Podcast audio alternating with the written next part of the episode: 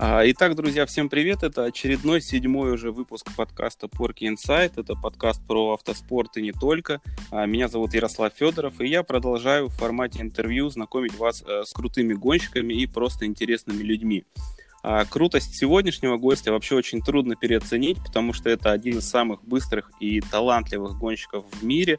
А, это пилот с ярким, эмоциональным, очень агрессивным стилем пилотирования, который нравится а, болельщикам. И, в общем, это человек, который в свое время даже гонял Танака по раллийным спецучасткам. А, долгожданный гость э, моего подкаста Алексей Лукьянюк. Леха, привет. Привет, всем привет. Да, я немножечко представлю, хотя, наверное, ты не нуждаешься в представлении для тех, кто все-таки находится в теме автоспорта.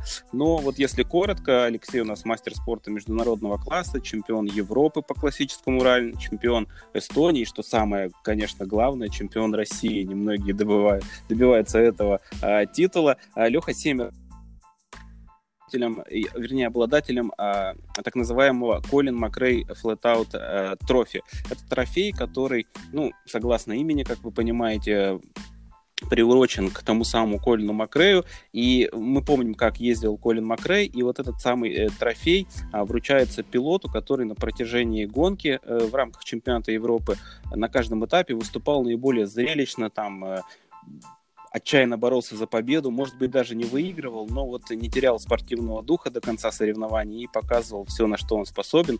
И вот э, Леха уникален в этом плане, у него аж 7 таких трофеев.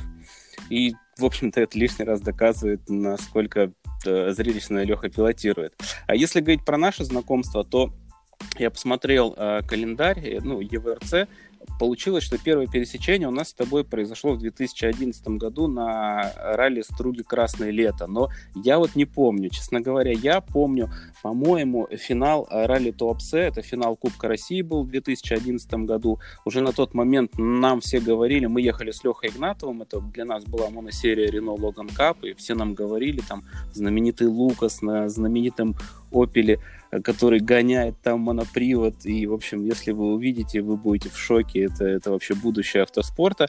И, по-моему, мы тебя увидели через несколько метров после старта первого же спецучастка а, я порылся как бы в документах, я прочитал, что у вас э, это была очень важная гонка, потому что в 2011 году на финальном этапе в Туапсе вы боролись с Ириком Даутовым за победу по Кубку России. У вас была очень сложная гонка, потому что у вас были проблемы, начиная с техинспекции. До техинспекции были проблемы с маховиком, потом у вас в первый день, вот, видимо, поэтому вас увидели на обочине, у вас кончилось сцепление, оно начало буксовать, а вам нужно было просто финишировать, чтобы выиграть этот титул, и, собственно, вы стартовали во второй день, во второй день в итоге как бы бережно вы не ехали, у вас не выдержала коробка, и, к сожалению, титул все-таки перешел к Ироку. Вот э, насколько я помню, все было именно так, поправь, если я не прав. Э, ну да, предыстория совпадает, но у Ирока тоже были проблемы, он не финишировал, насколько я помню, ту гонку. И в итоге мы все-таки завоевали в 2011 году кубок э, в моноприводном зачете. А, ну здорово. Да, друзья, естественно, традиционно все ссылки будут у меня в описании, в шоу-нотах, и в том числе там будет ссылка на а, сайт Алексея, и там очень интересно есть раздел, э, где в хронологическом порядке рассказывают, а, в общем-то, путь а, Алексея Лукьянюка в автоспорте. Но частично он нам, конечно, сегодня расскажет, и, вот, собственно, давайте переходить к вопросам. И первый вопрос, очевидно, это, Леха, расскажи вообще, когда и с чего началось твое увлечение автоспортом, потому что если открыть наш любимый сайт, сайт э, EVRC, то я посмотрел, что у тебя там фигурирует первый старт в 2005 году там, на «Жигулях», потом начинается череда выступлений на Opel Astra, это очень редкие выезды, и почти всегда это проблемы с машиной. И, э, насколько я понимаю, э, проблема была всегда в технике. Не выдерживала трансмиссия, как правило, потому что автомобиль, ну, можно сказать, там было, наверное, что-то типа, если не группа А, то такой, из него пытались вы, выжить максимум, и техника, к сожалению, как правило, подводила, хотя когда она не подводила, ты ехал действительно быстро. Поэтому вот прежде всего расскажи о первых таких шагах и, может быть, подробнее немножко об этом уникальном автомобиле. Ну, действительно, первая Э, официальная гонка в зачете для меня была в 2005 году на этапах клубного ралли. Э, я стартовал в первый раз в Иваново не помню, как это уж называлась гонка. Старая, Ста- старая Шуя. Старая Шуя, да. Я приехал на своей машине своим ходом из Москвы в Иваново. Э, Слава Людвов, э, такой безумный энтузиаст и любитель ралли во всем Иваново. Он как раз был там организатором и сейчас является. Э, он мне дал какой-то холодный гараж, болгарку, сварку и, и каркас я, соответственно, за неделю до гонки вставлял железный каркас вот в свою жигу. А, и мы стартовали, что-то приехали, не помню, там, третьими где-то что-то. Четвертый, ну, четвертый, Подожди, то есть это была гражданская машина, в которую ты прям поставил каркас и стартовал? Ну нет, я на ней много тренировался до этого. Там стоял алюминиевый каркас э, СССРовский. Я его там накопил денег, купил, э, прям пылинки с него сдувал, поставил в машину, все счастливый такой. А мне потом говорят, дружище, а уже лет, наверное, 10 алюминиевые каркасы запрещены в, в ралли. Я такой, о, приуныл. Да, ну вот пришлось его продать, причем продал я его в Питер, э, Борису лошили, э, и можно сказать, что с этого началось мое такое постепенное движение в, сторону Питера, в сторону переезда, в общем-то, и это во многом повлияло на дальнейшую карьеру.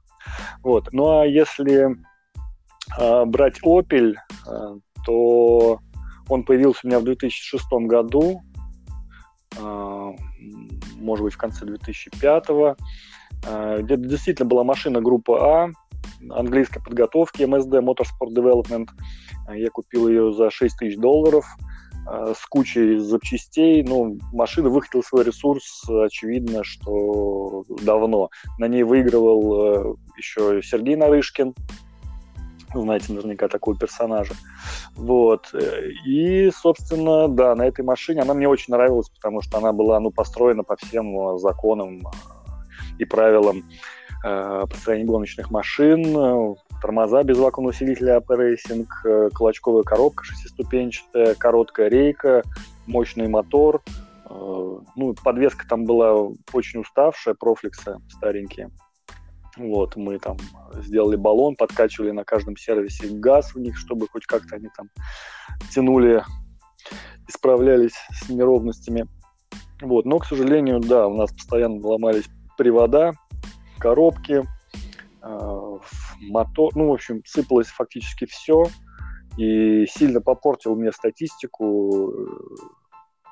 Там, я думаю, первые семь гонок из, из 10 эта машина не доехала до финиша по разным причинам. Вот. А авария на Opel была всего лишь одна. В 2010 году, наверное, в Выборге. А, мы очень хорошо стартовали.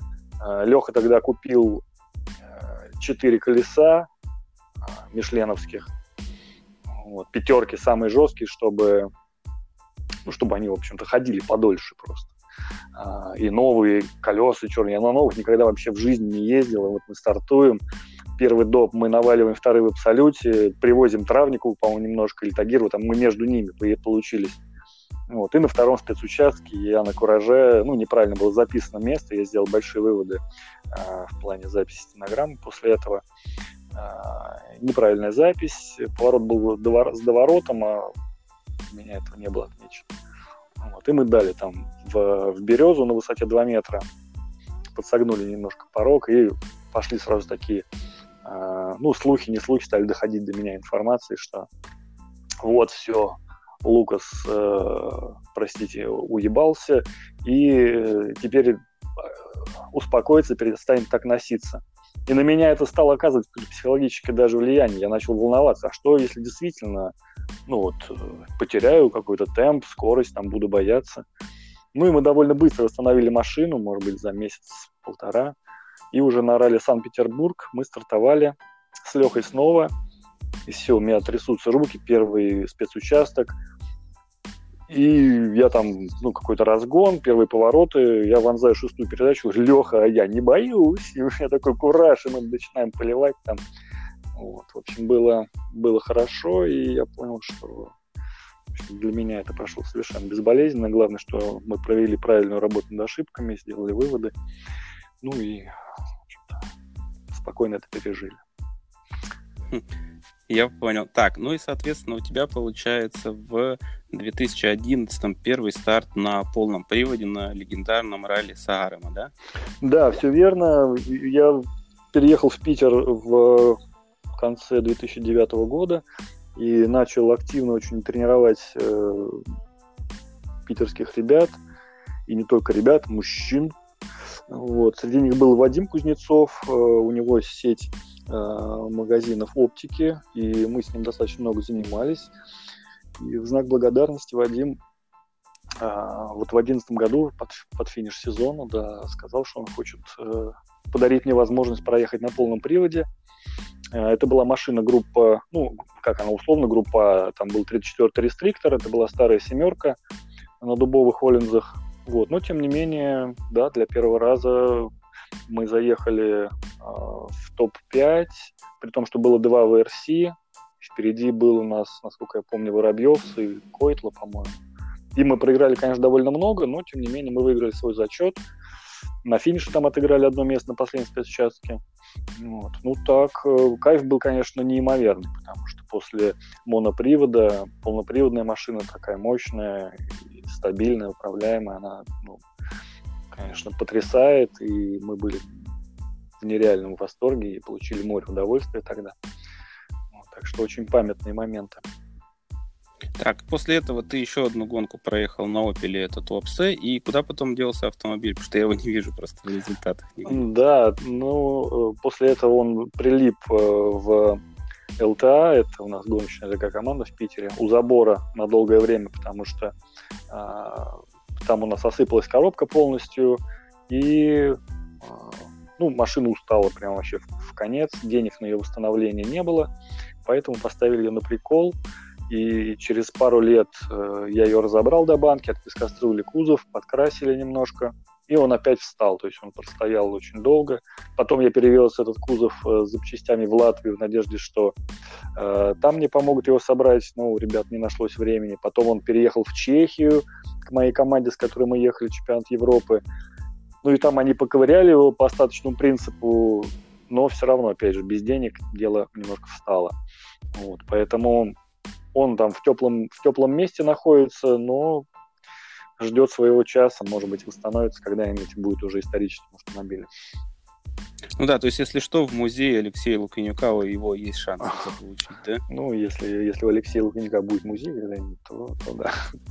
Было бы неплохо. Да, скорее всего, у него, у него будут деньги на этот автомобиль, я понял.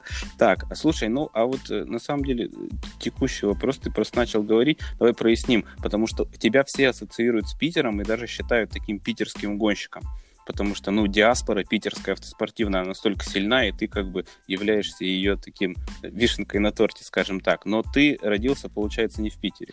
Да, я коренной москвич. Э, я 30 лет прожил, ну, 29, прожил в Москве. А, и ну, у меня там отдельная история, как, э, как я дошел до переезда в Питер. До этого я просто очень часто стал ездить до момента переезда в Санкт-Петербург тренировать ролистов, понял, насколько э, здесь такая дружная, крепкая э, тусовка ролиная, и доступность тренировочных дорог намного выше, в радиусе 150-200 километров, ну, огромный набор разных спецучастков, плюс близость Эстонии, Финляндии. И все это создало такие предпосылки. В какой-то момент, летом 2009-го, Opel переехал в Питер. Тогда же мы с Лешей первую гонку проехали с Арнаутовым а, «Белые ночи». И, собственно, ну, все, все сложилось. И да, я переехал в Питер, и, в общем-то, я ехал с чувством, что я еду домой и у меня не было ни одного э, мгновения, чтобы я пожалел об этом, поэтому э, понятно, что корнями я из Москвы, но по духу я, я могу сказать, что я точно из Питера, так что так что, наверное, это ощущение и другим передается, и воспринимает меня как, как своего здесь. А, здорово, понятно. Так, ну, собственно, я не вижу повода не перейти вообще к главному вопросу. В чем же секрет твоей скорости? Потому что, ну, очевидно, что действительно ты очень быстрый и адаптивный. Вот если свою точку зрения излагать, мне кажется, что на это повлияло, ну, безусловно, наличие таланта и вот это вот твое уникальное чувство автомобиля, насколько быстро ты адаптируешься к любой технике и понимаешь, как она едет, почему она так едет. А, мне кажется, что тут э, большую роль сыграло именно твое контраварийное прошлое, скажем так, потому что когда ты большой объем работы проводил а, в школе Audi Quattro в свое время а, инструктором, я так понимаю, что ты очень большой объем в том числе выкатывал просто ну, в скольжениях на автомобилях. Да, это были учебные автомобили, но вот чувство скольжения автомобиля настолько для тебя уже естественно, что ты его образно чувствуешь на кончиками пальцев. Могу ошибаться, поэтому вот очень интересно, как же ты объяснишь, в чем секрет твоей скорости. Ну, до этого дойдем. Я думаю, что, ну, насколько я себя помню, мне всегда, всегда нравилась техника. Э, я ездил в школу на автобусе и всегда дежурил просто в первом ряду у водительской кабины, смотрел, что он делает, как он там манипулирует, всем переключает и так далее. И у меня была мечта сначала быть значит, водителем автобуса, потом я бегал на стройку, смотрел, как на тракторах и экскаваторах там мужики работают. Э, и однажды мне, ну, я когда там уже вторую неделю подряд приходил, садился и смотрел, как Caterpillar, там желтенький такой огромный, вот, равняет э, грунт. В итоге мужик такой вышел, говорит, ну давай, ладно, я вижу, тебе интересно. Посадил меня с собой в кабину, покатал, там дал посидеть просто за рычагами. Ну, просто был какой-то восторг. Вот. Так что техника мне нравилась всегда. Э, потом в какой-то момент появились компьютерные игрушки, э, Колин Макрей Ралли, и, ну, меня увлекало просто гонять, мочить. Вот. А потом пошла такая история, что я стал записывать, специально купил спутниковую, спутниковую тарелку и начал записывать все раллийные, ралли-рейдовые э, трансляции, все, что попадалось мне, я просто писал на видак, и потом пересматривал эти видеозаписи, у меня были просто замыленные некоторые гонки, там, Швеция 2000 какого-то там первого, по-моему, года. Вот, и я думаю, что здесь в первую очередь э, такую вот базу э, дала насмотренность. То есть я впитывал вот этот стиль, как люди да, топовые едут, что они делают, как они это делают, формировался образ. И образ — это первичная вообще вещь, а, которая а, определяет, как ты будешь дальше развиваться. Если ты понимаешь, к чему ты идешь, э, ну, как бы, условно, цель какая-то, да, а, образ, назовем его так, ну, тогда все складывается, чтобы ты этого образа, этой цели достиг. Вот. А, ну и потом, соответственно, когда там, стал приближаться уже э, возраст совершеннолетия, я начал ездить на машине сам. Права меня появились в 18 лет. Э, такой, не знаю, штрих в моей э, биографии, что права, на права я сдавал не сам, а мама мне их просто подарила, сказала, что такая такая сложная ситуация сейчас, столько коррупции и все такое. Не хочу, чтобы тебя мурыжили, вот, короче, держи. Ну, примерно так. Вот. Эм, и все, я начал зимой ездить на Ходынское поле, тогда еще там было в Москве э, открыто, чистилась огромная поляна, да, э, ставил какие-то банки, бутылки и просто вокруг них нарезал. Вот. Э, ну, а потом Потом я попал в гоночную команду к Александру Севастьянову, эти Racing, через объявление. Потом я попал в институт э, физкультуры на кафедру автомотоспорта. Там познакомился с э, Антоном Васиным и Сергеем Лужковым. Антон Васин, соответственно, сын Жени Васина. Вот, ну и мало-помалу, в общем-то, попал в школу а, водительского мастерства Audi. А, я скажу так, что в школе мы никогда практически не тренировались. А, то есть не было такого обучения, что ли, что Женя нам что-то преподавал, там, объяснял или тем более учил нас. А, Все обучение состояло в том, что мы смотрели, как делает он, и, ну, собственно, впитывали, там, а, пытались сделать что-то похожее. Безусловно, среда способствовала, потому что все время машины рядом, ты видишь, как они едут практика у меня реально появилась тогда, когда я стал ведущим инструктором в школе. И на зимних проектах катал э, клиентов по озеру на боевом шипе. То есть там были многодневные группы, по 4 дня шел э, курс. И в конце курса 12 человек мы катали по трассе на льду. Там, ну, километр-полтора трасса, может быть, не очень длинная, но тем не менее какой-то километраж за зиму набирался и на полноприводной технике достаточно мощной. А, это, конечно, шло в копилку. Вот. Но не сказать, что это было, знаешь, запредельные какие-то там постоянные... Нет. Мы ездили, я бы сказал, относительно немного. Поэтому откуда взяла скорость? Ну, везде по чуть-чуть. Ну, вот я в первую очередь, я думаю, что это образ. То есть я с самого начала впитал какой-то правильный образ управления автомобилем, динамики движения, стиля. И мне вот очень импонирует стиль как раз 90-х годов, начала 2000-х, когда еще машины были дубовые, а, легкие, мощные, и они позволяли ехать э, размашисто со скольжениями в атаке в такой. И, в общем-то, это где-то легло в фундамент. Ну да, то есть работать надо было с автомобилем, скажем так. Слушай, ну здорово, потому что, во-первых, интересная вот эта идея образа, то есть сначала ты, образно говоря, понимаешь э, за счет образа, как ты должен проехать, а потом твоя задача наработать какой-то инструментарий и базу угу. по тому, как, как это реализовать. Здорово, здорово. И про права тоже интересно, потому что, смотрите, у нас второй случай. Все знают, что Вась, Васька Грязин там сдавал что-то 5 или 6 раз безуспешно, а Лукасу просто права подарили. Друзья, это очень показательный момент, мне кажется для нашей страны. Здорово. Слушай, значит, получается, что мы, собственно, развеяли некий миф, потому что я от очень многих слышал, что э, Васина воспринимают как э, твоего тренера, образно говоря, что вот Лукаса именно вот вырастил Васина и сделал его тем э, там, русской ракетой, которой он является. То есть можно сказать, что мы этот миф, образно говоря, разви... Разви... Раз... развеяли, развенчали, но можно ли кого-то назвать там твоим тренером? Или ты вот именно самоучка и все, начиная от видео и своей практики, все сам? Я думаю, что да, 90% это все-таки все сам. Какие-то советы со стороны я получал, но вот я помню эпизод с Женей. Я как-то приехал с какой-то гонки с кубком,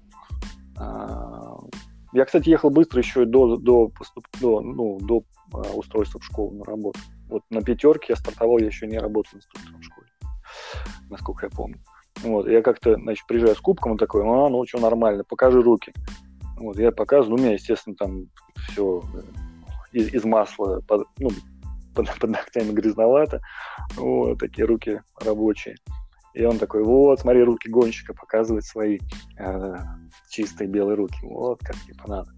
Вот. Нет, э, со Щукиным, я помню, из Жени э, мы как-то сидели, я просил прям наставления на гонку, вот собирался, они мне там э, дали советов, как писать стенограммы, я все это выписал, еще год ходил с этим листочком. То есть, конечно, ну, какой-то элемент передачи опыта он был, но никакого тренерства не было, ну, в помине, просто от слова совсем.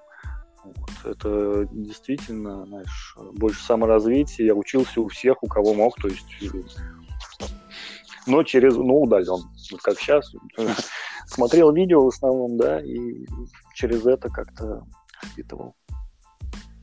Класс. Ну вот, друзья, опять же, к разговору о том, что если у вас есть цели, желания, то, собственно, все возможно, все в ваших руках. Так, а следующий вопрос, на который очень интересно мне было бы с тобой пообщаться.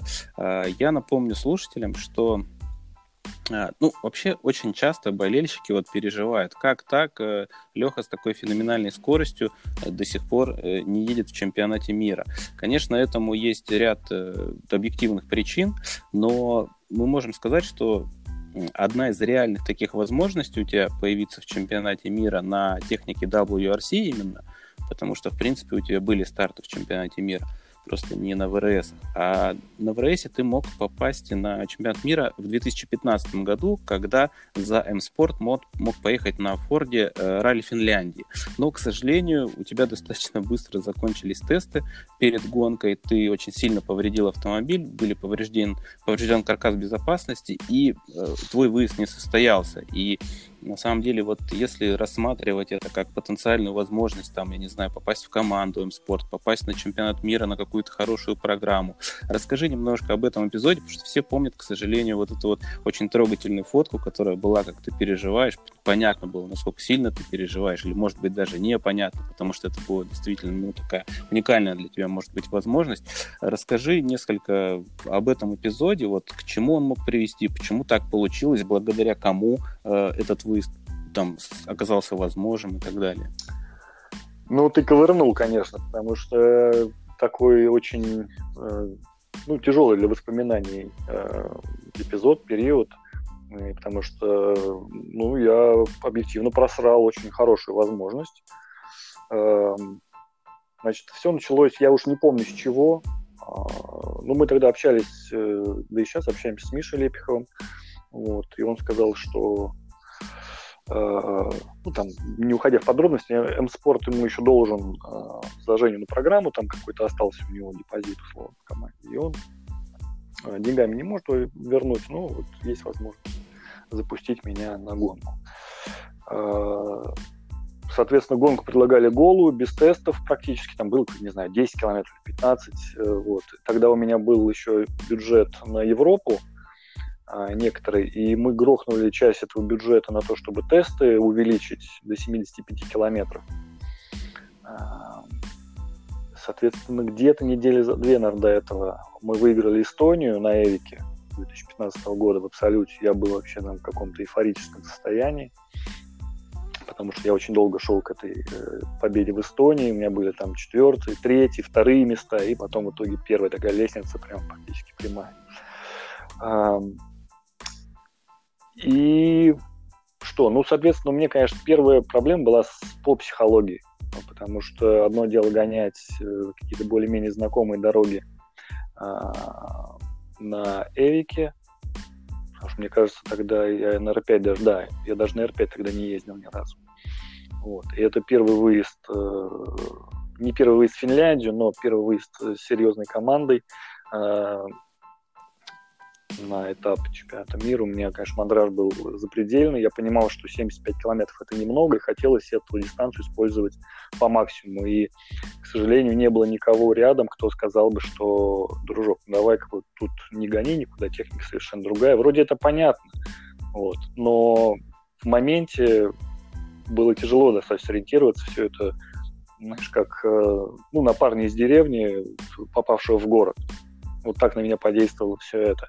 Я был немножко ошарашен, поэтому, конечно, а, погнал слишком быстро. Плюс ко всему, конечно, ощущение от машины, а, динамики. После Эвика а, где ты там, ну, поставил передачу и ждешь, пока он разгонится. Хотя машина не медленная, конечно, но она тяжелая очень. Вот. Здесь я просто не чувствовал скорость. Вот. И мы там, как мне казалось, ехали спокойно. Но когда машина прыгнула, там была серия трамплинов, вот, э, и потом шел поворот как раз через трамплин. Вот. Когда мы вылетели с первого трамплина, я почувствовал, что что-то как-то далеко летим слишком. Но я лишь успел, надо было тормозить, а я лишь успел просто повернуть машину, направить влево и все. И мы там уже летели через второй трамплин боком, так что... Ну, зато Вилсон сказал, что там э, есть фотографии, где мы боком так летим. Он сказал, что это самая красивая фотография, которая у меня вообще есть. Вот. Э, да, на этом все закончилось. Это был первый проезд. Первый проезд, то есть я проехал, не знаю, километр полтора, наверное. Вот. Э, ну, бездонное было горе. Ну, даже не хочу вспоминать, потому что ну, казалось, что все, жизнь закончилась. Э, печально то, что к тому моменту, ну, наверное, можно эту информацию сейчас раскрыть, мы были в листе Hyundai на место в заводскую команду, и у нас был разговор с руководством, они сказали, что ну, мы смотрим, ты у нас, у нас небольшой список, ну, ты, ты в нем, и нам очень интересно, как ты себя проявишь вот на этой гонке. Это тоже, наверное, создавало определенное давление. И из Эстонии, опять же, когда перебираешься с простых достаточно дорог э, и в плане психологии простых э, условий. Ну, относительно, но все равно они были достаточно такие домашние. Вот, когда все это наваливается, ну, я прям не совладал. Это однозначно, конечно. Вот. Плюс от меня ждали, что я буду там показывать какие-то лучшие времена на спецучастках. Мне там люди писали, типа, о, да, давай, мы там ждем хотя бы несколько побед на допах. Ну, то есть э, ожидания были завышенные явно. Вот. Ну, никто и не узнал, как бы я быстро поехал, что эпизод остался в прошлом с, со знаком вопроса. Э, слушай, ну а вот раз мы коснулись вопроса психологии, вообще мы тоже, выступая, естественно, с Колей в, рамках своей программы, мы э, этот вопрос, скажем так, очень актуально стоит. Э, и расскажи вообще, у тебя вот в этом плане есть какая-то динамика, ну то есть э, начал ли ты меньше реагировать на давление, а, работаешь ли ты как-то с этим, есть ли у тебя, может, какой-то там ментальный тренер, который очень сейчас популярный, как оказалось, у многих пилотов, когда мы тут начали с заводскими общаться, очень многие, оказывается, пользуются услугами различных там ментальных тренеров, психологов и так далее. Как у тебя вообще с этим? Потому что, опять же, ты знаешь, у тебя большое количество фанатская, большая фанатская база, скажем так, и очень многие немножечко неправильно представляют и момент, как на человека может давить, и э, на твое отношение к этому вопросу. Эм, ну, я так скажу, что первым, пожалуй, каким-то ментальным тренером для меня стал э, в 2018 году мой инженер Льюис Аллен, с которым мы выиграли как чемпионат Европы. Вот.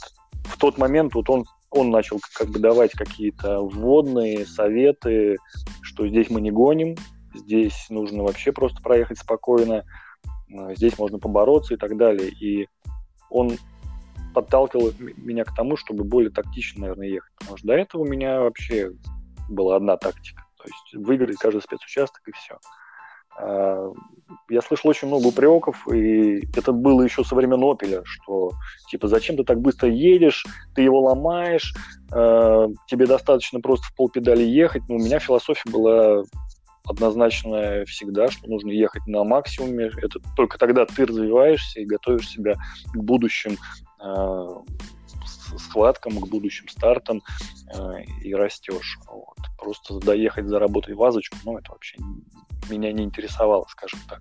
Мне было интересно ехать вот на, на том пределе, на который я способен, на который способна машина.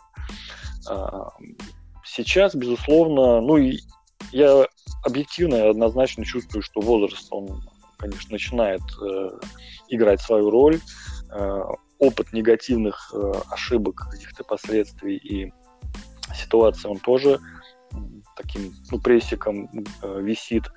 Вот. И мне приходится сейчас брать уже больше такой вот осознанной, тактичной какой-то э, ездой. И той безбашенности, что была раньше, конечно, уже нет. Вот. Здесь сыграла роль все в комплексе, да, и в, в частности ну, такие крики многих людей, что типа, да зачем ты так дубасишь, давай сбавь, все спокойнее, как бы, ну, ну доезжай. Вот. Никогда мне это не нравилось, но тем не менее э, как-то приходится немножко не реагировать на них, но просто ситуация, она располагает к э, чуть более степенной езде, и современные машины, они э, требуют чуть более наверное, тонкого, какого-то сдержанного стиля. Вот. То есть Льюис помог мне немножко переосмыслить вещи. Ну и в прошлом году вот с, с подачи нашего директора Сайнта Лока Винсента, я поехал в центр подготовки автогонщиков во Франции. Вот. Интересная структура, я раньше как-то даже не знал, что такие есть. Там проводится комплексное тестирование физической формы, психологических аспектов, ну и полный комплекс всяких тестов на реакцию, координацию, баланс э, и так далее. Вот, после чего там предлагается программа обучения, указываются слабые стороны. И вот я понял, что если бы я э, знал то, что я узнал буквально за три дня в этом центре, если бы я это узнал лет 10 назад, то ну, это был бы вообще другой просто расклад, ну, кардинально, потому что, конечно, о многих вещах ты просто не задумываешься, и сейчас я уделяю большое внимание физической подготовке, специальной подготовке, и это безумно важно, и понятно, что вот ты говоришь, что у всех современных там а, ведущих спортсменов, гонщиков есть а, ментальный тренер. А, сейчас меня это вообще не удивляет ни разу, потому что уровень психологического стресса настолько большой, что ну, а по-другому просто не справиться фактически. Один ты теряешься, и я понимаю, что я долгое время был, ну, вот находясь в такой самостоятельной а, какой-то да, движухи, я был в некоторой растерянности и немножко наугад тыкался, наверное. Вот поэтому сейчас вещи налаживаются. Жаль, что сезончик у нас подвстал на паузу, но с другой стороны, есть время хорошенечко позаниматься собой еще в спокойных условиях. Слушай, ну интересно, во-первых, э, про эту французскую школу нам говорили, мы собирались туда отправить Коляна, хорошо, что она полезна, потому что Коля примерно аналогичное проходил уже в в Хангари угу. и в вот куда мы помнишь, если смотрел за моей трансляцией в Инстаграме в Испании, мы видели подобное MCI, когда угу. мы посещали там. Вот, то есть э, ну, хорошо, если в такой школе есть смысл, может Колян тоже до Франции доедет. И второй момент мне очень понравился, потому что я помню, просто я знаю, насколько Коле некомфортно сдерживать себя, я понимаю, как тебе некомфортно, потому что у вас тоже примерно одинаковый подход там, к пилотажу, к конечной задаче, цели, и я помню, как ты был очень расстроен, когда тебя команда, образно говоря, на какой-то гонке, ну, вам нужны были очки, это понятно, да, там спонсоры, э, расклад по сезону и так далее. Но насколько тебе было некомфортно, ты доехал, привез результат, но вот внутри вот этого не было. Это то же самое, что у нас там у Коляна было на Монте-Карло и так далее. Да, это ты чувствуешь себя вообще отвратительно, потому что ты делаешь не то, что ты хочешь, не то, что ты можешь, и тебя просто ну, как будто бы зажимают, и ты не можешь двигаться. Это, это бесит. Даже несмотря... Это, по-моему, была Латвия. Это мы вторыми там приехали. Э, и самое страшное, что ты привыкаешь к этому состоянию. Я вот помню интервью Латвалы. Он говорит, что если ты проезжаешь одну-две гонки в режиме сейф, ну, так вот, осторожненько, страхуюсь, тебе потом очень сложно выйти обратно на э, стопроцентную атаку. Потому что ты привыкаешь моментально, фактически, вот небольшой запасик, мозг, он адаптируется к большему состоянию комфорта. И себя тяжело потом выгонять уже из этого состояния. То есть сначала ты заставляешь себя выйти, да, из вот этого, из максимального напряжения и атаки, а потом заставляешь себя вернуться туда. И вот этот вот э, процесс, он достаточно сложный э, в поиске баланса. Вот, и для того, чтобы раскрепоститься и дубасить как раньше, ну, нужно прям как-то очень хорошо и машину чувствовать, и настроение, чтобы было, и все факторы внешние, а, так, э, скажем так, были в нормальной кондиции, располагали. Потому что в ситуации постоянного ограниченного бюджета, понимание, что любой крэш там это ну, это реальная там проблема, потому что дальше непонятно, что делать все это давит, душит, и приходится... Не то, что приходится, ты уже начинаешь автоматически крыться и страховаться там, где раньше бы летел, вообще даже не задумываясь. Вот, поэтому эти моменты, конечно, они сейчас в плане психологии работают, но есть пути решения, и вот в частности, опять же, в центре подготовки я разговаривал с э, моим, как не знаю назвать, тренером, с руководителем этого центра, вот, он по психологии так ну, важные штуки достаточно дает, э, какие-то приоритеты, как нужно цели себе ставить, правильно мотивацию свою создавать, определять и так далее. Ну, в общем, очень важная и полезная информация, которую, конечно, еще нужно реализовать правильно, все это действительно сделать, э, подготовиться, но потенциал есть, и очень хочется попробовать все это. Понятно.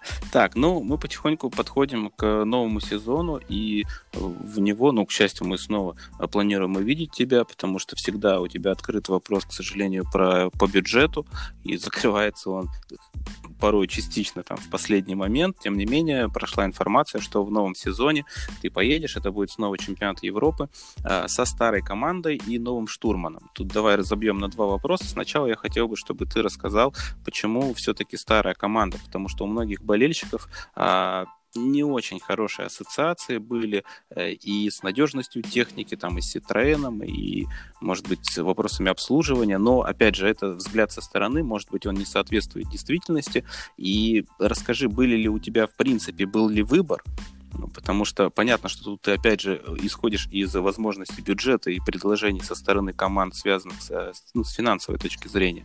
Тем не менее, были ли у тебя, было ли из чего выбирать, и почему в конечном итоге ты снова едешь с Сайнтлоком и снова на Citroёn? Э, да, ну ты все правильно говоришь, что мы в целом заложники ситуации с финансами, и если бы у меня был бюджет, который я себе придумаю, то, конечно, мы бы ехали в чемпионате мира и давно. А, наша крайне ограниченность в средствах не позволяет э, нам выбирать. То есть ты условно приходишь в магазин, у тебя есть рубли, ты смотришь, на полке лежит э, черствая буханочка старая за 80 копеек, батончик свежий за 2 рубля, ну и дальше пошло там пироги да слойки. Вот, и все. Ну, ты не можешь выбрать. Ты хочешь, но ты не можешь. И также и у нас. Мы хотели Шкоду, хотели попробовать э, даже Volkswagen. И вроде даже начали вести переговоры, там что-то начало складываться. Но в итоге ценник, который в итоге запросили команды, он ну, нам просто не, э, не по зубам. Вот. Citroën сам очень заинтересован в нас, к счастью, и есть э, такая поддержка от Тотала и от э, PSA концерна, поэтому это обеспечивает нам более, э, скажем, выгодные условия в плане финансов, и это определяющий момент.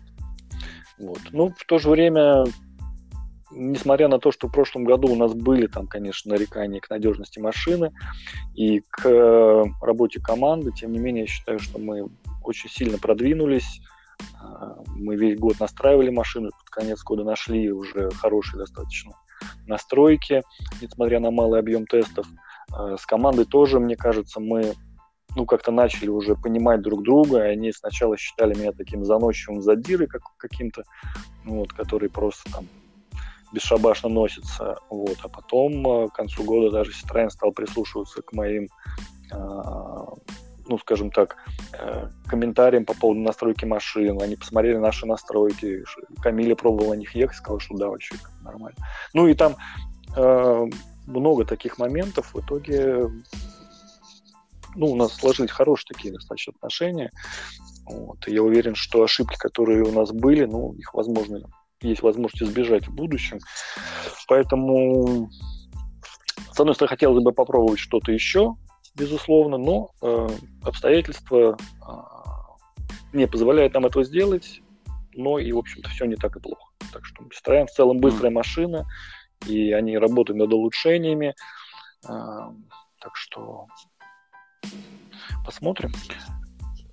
Да, я и хотел сказать, что, в общем-то, допустим, Осберг показывает, что потенциал у машины есть. Э, единственное, он жаловался, что он чуть ли не единственный там э, участвует в разработке, пытается нас научить ее ездить, но он отмечал, что есть определенная динамика, и этап, с которого он начал, и сейчас, на котором машина, это два абсолютно разных уровня, и, в принципе, он там в каких-то моментах очень доволен автомобилем. Плюс, насколько я знаю, тебе очень нравится работать с инженером, который вот э, относительно недавно, у тебя, ну, в принципе, у тебя инженер, насколько я помню, появился там два последних года, да, что-то да. такое. То есть до этого у вас не было инженера, и, соответственно, у тебя есть наработки, поэтому, ну, будем надеяться, что действительно все сложится хорошо. А вторая часть вопроса — это у тебя произошла смена штурмана. Э, мне кажется, тебя не ассоциирует ни с каким другим штурманом, кроме как с Лехой Арнаутовым, причем у вас э, ситуация, которая мне с точки зрения штурмана нашего экипажа понятна, а у вас очень комфортные отношения внутри экипажа, потому что они э,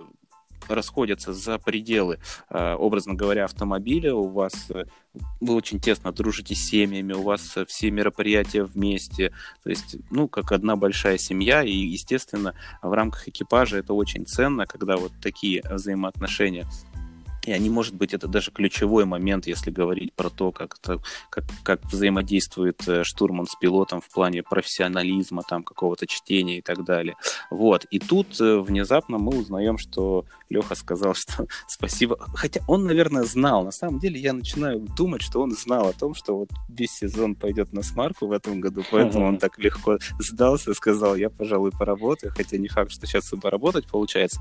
Тем не менее, вот расскажи про смену штурма Романа немножко, конечно, может быть, расскажи про Леху, потому что это супер позитивный и обворожительный вообще персонаж, э, большой профессионал ко всему прочему, и действительно вы с ним выступали очень э, долго, но вот сейчас вынужденная замена, э, поэтому расскажи про Леху, и потом расскажи про своего нового штурмана, это Дмитрий Ремеев, как ты искал штурмана, почему выбор пал именно на Диму, и, собственно, Ну, вот такие mm-hmm. моменты.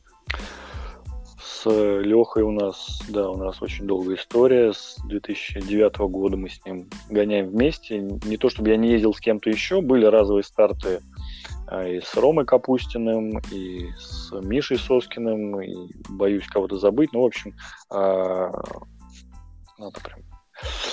Ну, с Лешей, да, а, у нас очень хорошие отношения. Я, не знаю, половину времени, наверное, проведен в Петербурге, прожил в его квартире. Ну, то есть я снимал его квартиру.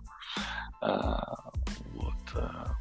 И действительно, с ним безумно комфортно, он мне очень подходит по характеру, по взаимодействию, как-то мы так вот, э, ну, ладим, и можем и помолчать, и поржать, и музыку послушать, и все как-то очень легко. Вот. Плюс Леша очень э, хорошо занимался всегда вопросами логистики, организации, планированием там, маршрутов, э, бронирования отелей, тачек и так далее. Вот у меня вообще голова не болела по этому поводу.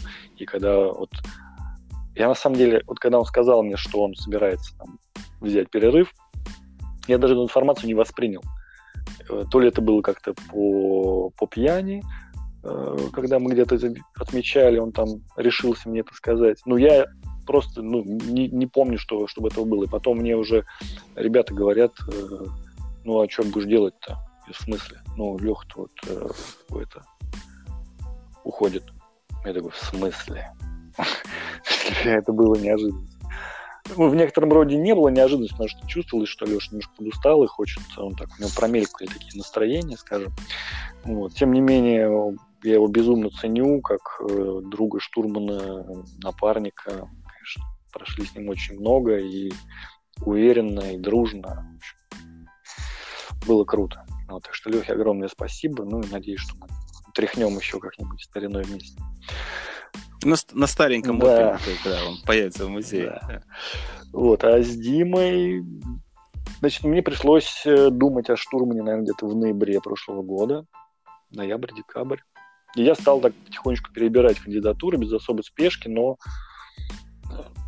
знаешь, и вот на ум мне, собственно, как-то не приходил. Я составил список э, требований да, к человеку, моих ожиданий, и ну, не было кандидатур практически. То есть в какой-то момент я подумал, что ну, нужно брать условно сырого какого-то молодого парня с энтузиазмом и его учить. Потом понял, что быть нянькой я вообще не очень хочу, не очень готов, и ну, не совпадает немножко с целями и задачами моими. Вот. И в какой-то момент Лина Арнаутова а, такая сказала, а что он Дима Еремеев? И как-то идея мне такая, о, понравилось. Ну, то есть я Диме знал не так, что прям очень много, знаю, что он со Стасом работал, с Грязиным, с э, Сергеем Успенским. Вот. И позвонил ему, ну, сначала позвонил Стасу Грязину, потому что я думал, что у них еще есть какой-то какой-то контакт. Стас сказал, ну, да, конечно, напрямую контактирую, все. Вот, позвонил Диме, рассказал э, об такой идее, что мне нужен штурман на чемпионат Европы. А, и, в принципе, он сразу практически согласился, а, потому что он мотивирован именно на борьбу за высокие места, он готов работать. И мне это очень импонирует, что человек готов учиться, несмотря на свой большой опыт.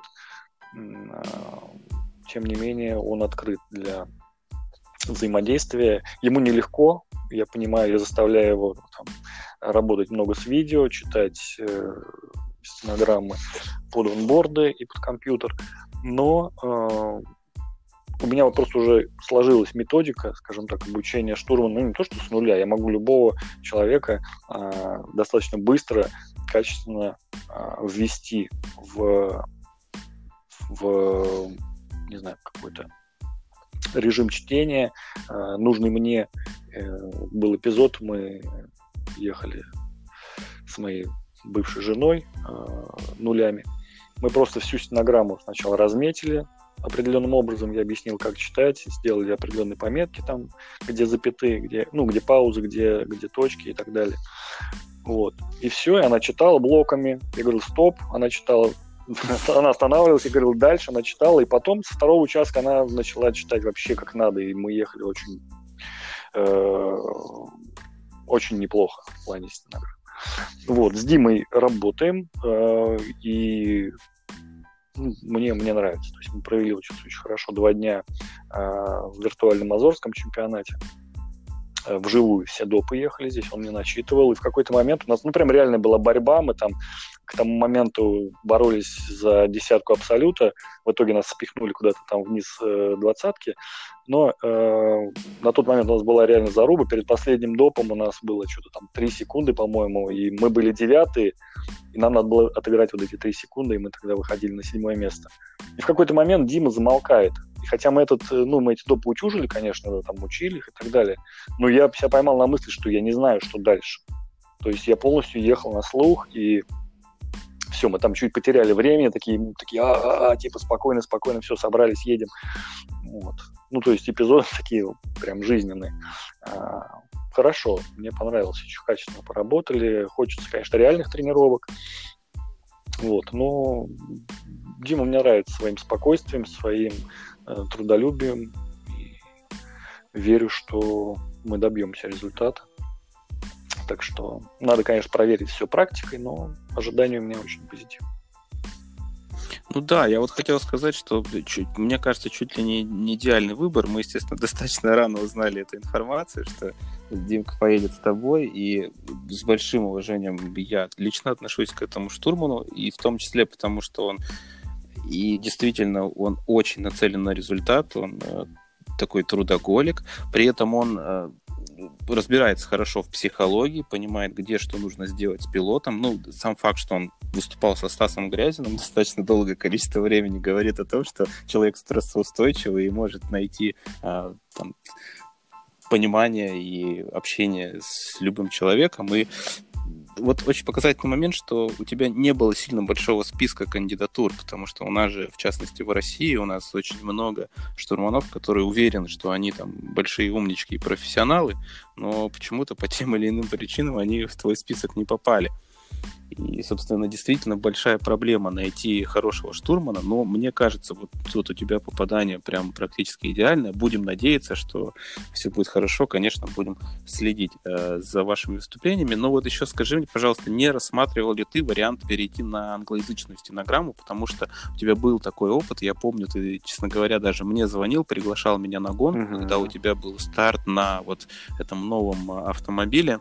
Сузуки. Э, в, Порту... в Португалии, в Испании, да, по-моему Испании. была в Испании, да, на Сузуки. А я не смог, к сожалению, и тебе пришлось ехать со штурманом Магалаеша. И, соответственно, он тебе читал на английском. И как у тебя вообще вот э, произошло, э, как, как, как прошло ралли на английской стенограмме? В целом прошло нормально, потому что, ну, мы, естественно, по моей методике там, посмотрели не один раз эти спецучастки, их э, отшлифовали, я половину запомнил, ну, естественно, стенограмма, она работает как подсказка, вот, и дороги там не очень сложные, там было, ну, как наш Кубок России, наверное, то есть там километров 40 под запись, может, чуть больше было, то есть не так напряжно. Но я просто понимаю, что а, для того, чтобы поехать по английской стенограмме сложной гонки, нужен большой э, объем практики. И с э, европейским штурманом такой объем накатывать довольно сложно, потому что он там, я здесь, даже с Димой, который вот, например, в Москве живет, да, я в Питере, ну, уже дистанция. Вот. С европейцами еще сложнее. Все выезды на тренировки, это, естественно, там деньги, угарные билеты и так далее, как минимум. Плюс нужно платить большие зарплаты достаточно. Вот. Это с одной стороны, опять же, со стороны бюджета. С другой стороны, английский язык не позволяет реализовать все, все мои, скажем так, существующие термины э, в плане предлогов. То есть у меня все позиции пересечения трамплинов, они там, через предлоги, через, с, за, на и так далее. Э, все это ужасно звучит на английском и прям вообще никак, никак не ложится. И не хотелось бы это терять. Э, вот, поэтому ну, в целом мне, наверное, я бы справился, конечно, если прям вот край нужда. Но на своем языке все это, конечно, гораздо проще. И взаимопонимание в экипаже легче, ты можешь какие-то нюансы донести легче вот, на родном языке. Ну и все-таки на, на каком-то там подсознательном уровне воспринимать родную речь проще. Поэтому э, ну, тут я как упирался и старался, естественно, смотреть только в направлении русскоязычных штурманов. Вот. А в мир, если посмотреть, ну, мало кто едет по английской стенограмме. То есть почти все едут на своей родной. Ну, вот. Единицы есть, кто едет на английской, и который не является родным языком. Ну вот. Так. Понял, понял. Так, ну, соответственно, мы все ближе к реалиям, а реалии у нас связаны с коронавирусом и с той ситуацией, что сейчас очень много этапов э, отменяется.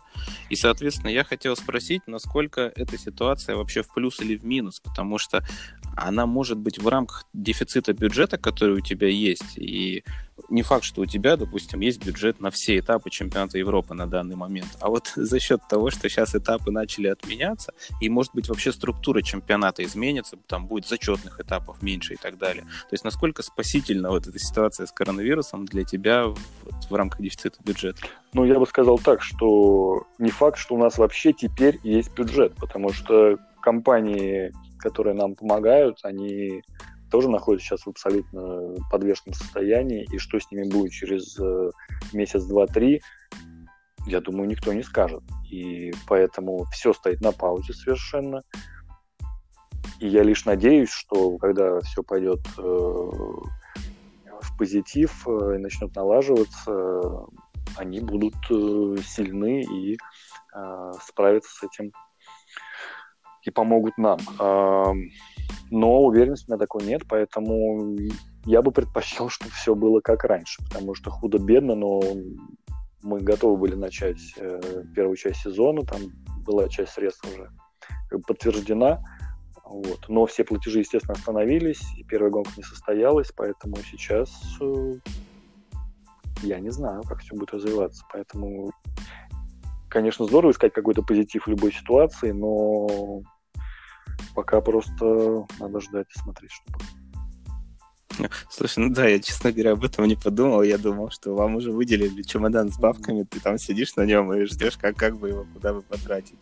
Да, в этом плане, конечно, спонсоры тоже будут отстегиваться сейчас у всех, и уже мировые-то команды уже жалуются. Ну вот о чем и речь, что да, это очень тревожный момент и период, так что ну тут только, на, только, ну, да. только надеяться и, и верить. Ну а что еще мы можем?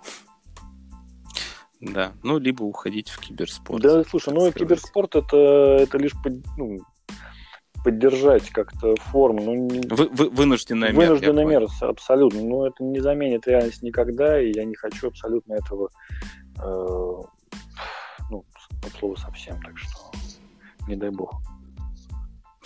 Понял тебя. Так, ну, еще, наверное, вот э, вопрос, мы его частично уже обсудили, но, может быть, э, что-то добавишь. А, если говорить про чемпионат Европы, в котором ты, можно сказать, там э, вынужден, опять же, с точки зрения бюджета, подвис на определенное количество времени, на несколько сезонов, и ну, ты, очевидно, ты там доминируешь, и, в общем-то, далеко не на каждом этапе какой-то из соперников, там, местных, не местных, и мы далеко не везде с Колей могли составить тебе конкуренцию. Поэтому вообще, насколько тебе там скучно уже, не скучно в чемпионате Европы, и кто для тебя на данный момент главный соперник при таких обстоятельствах? Потому что, может быть, это ты сам, секундомер там и так далее и тому подобное.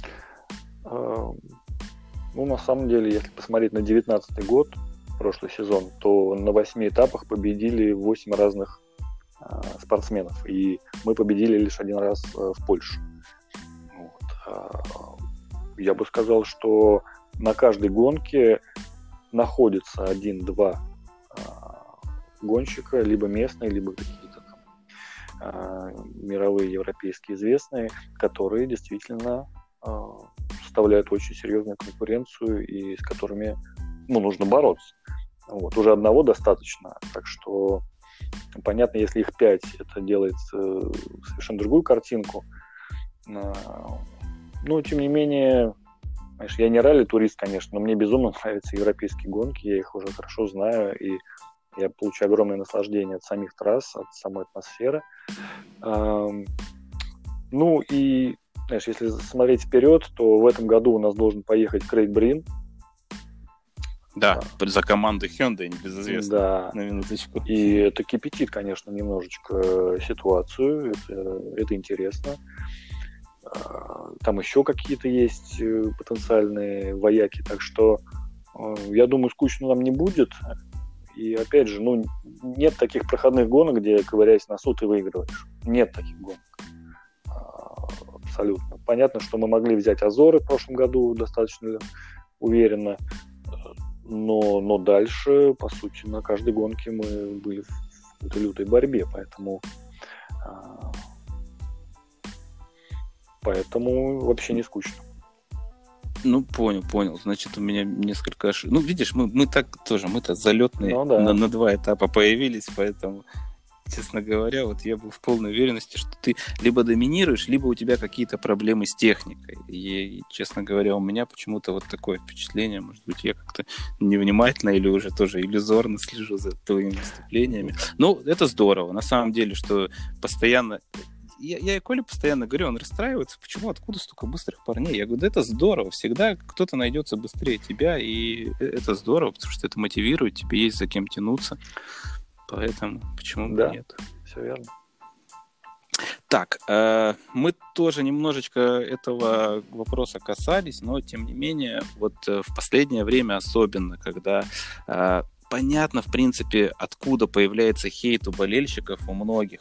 Потому что, на самом деле, мы на себе, конечно, почувствовали очень легко э, болеть за спортсмена, который постоянно выигрывает и не совершает ошибок. Но в автоспорте, особенно на таком уровне, на котором выступаешь ты, на котором выступаем мы, э, без ошибок, ну, просто не получается. Там нечего делать, потому что ты постоянно где-то скользишь по грани, и, собственно, не переступив эту грань, у тебя, ну, ты не поймешь, где она. И э, очень легко болеть, если все хорошо. А если начинаются какие-то проблемы, то часть э, болельщиков, они превращаются в хейтеров и, собственно, начинают накидывать там всяческих э, говна на вентилятор, образно говоря.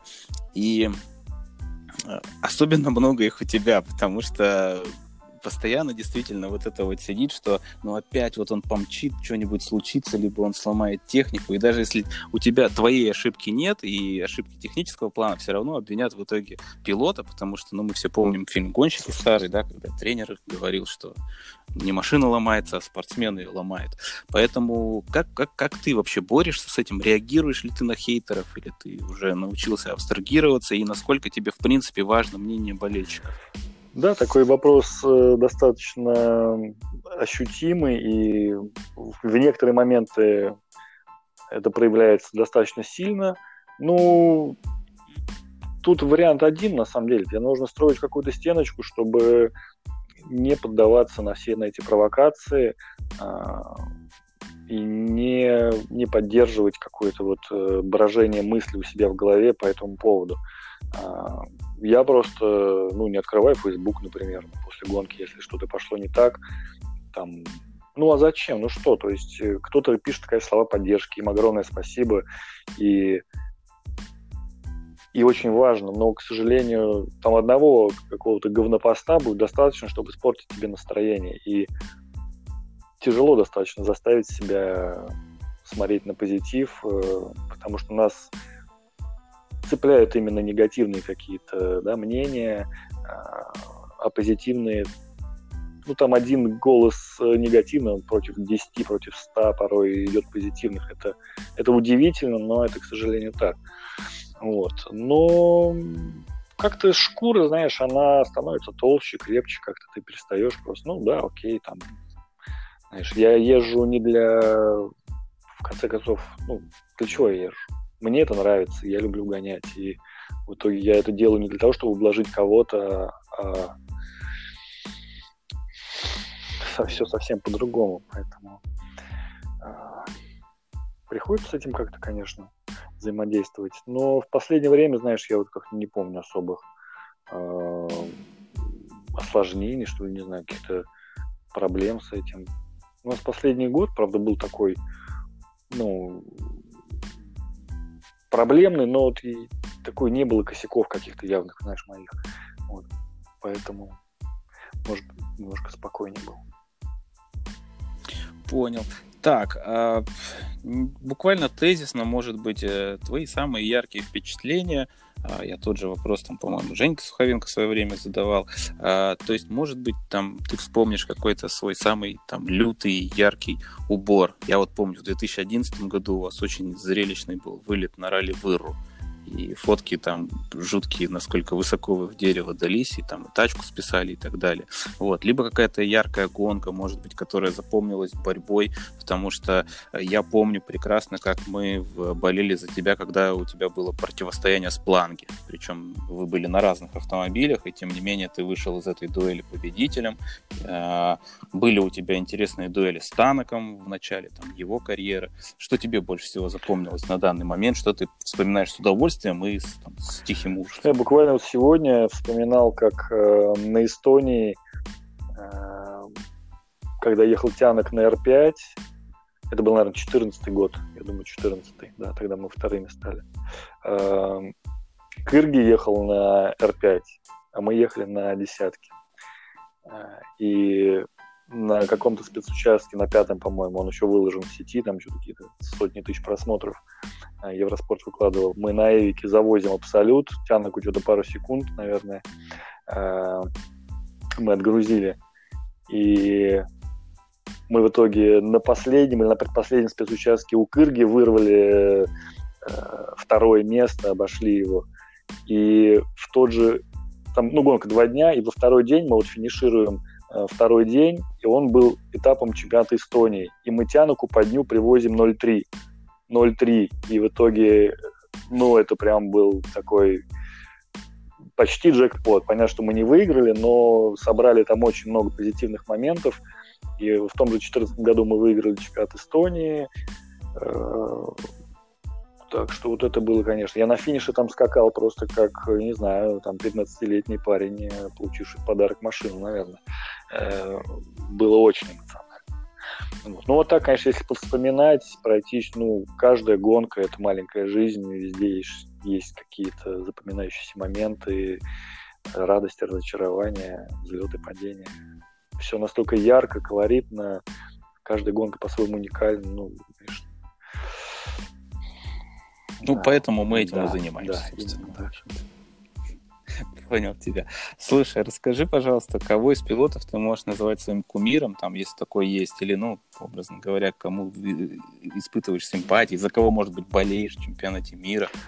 Ну, кроме небезызвестного экипажа, конечно. Я надеюсь. За кого еще ты болеешь, скажем так, мира? Слушай, сейчас э, сложно сказать даже, за кого я болею. Последние годы я как-то так э, достаточно ровно смотрю на все происходящее, мне просто интересно следить за развитием событий, и э, каких-то явных симпатий и предпочтений нет.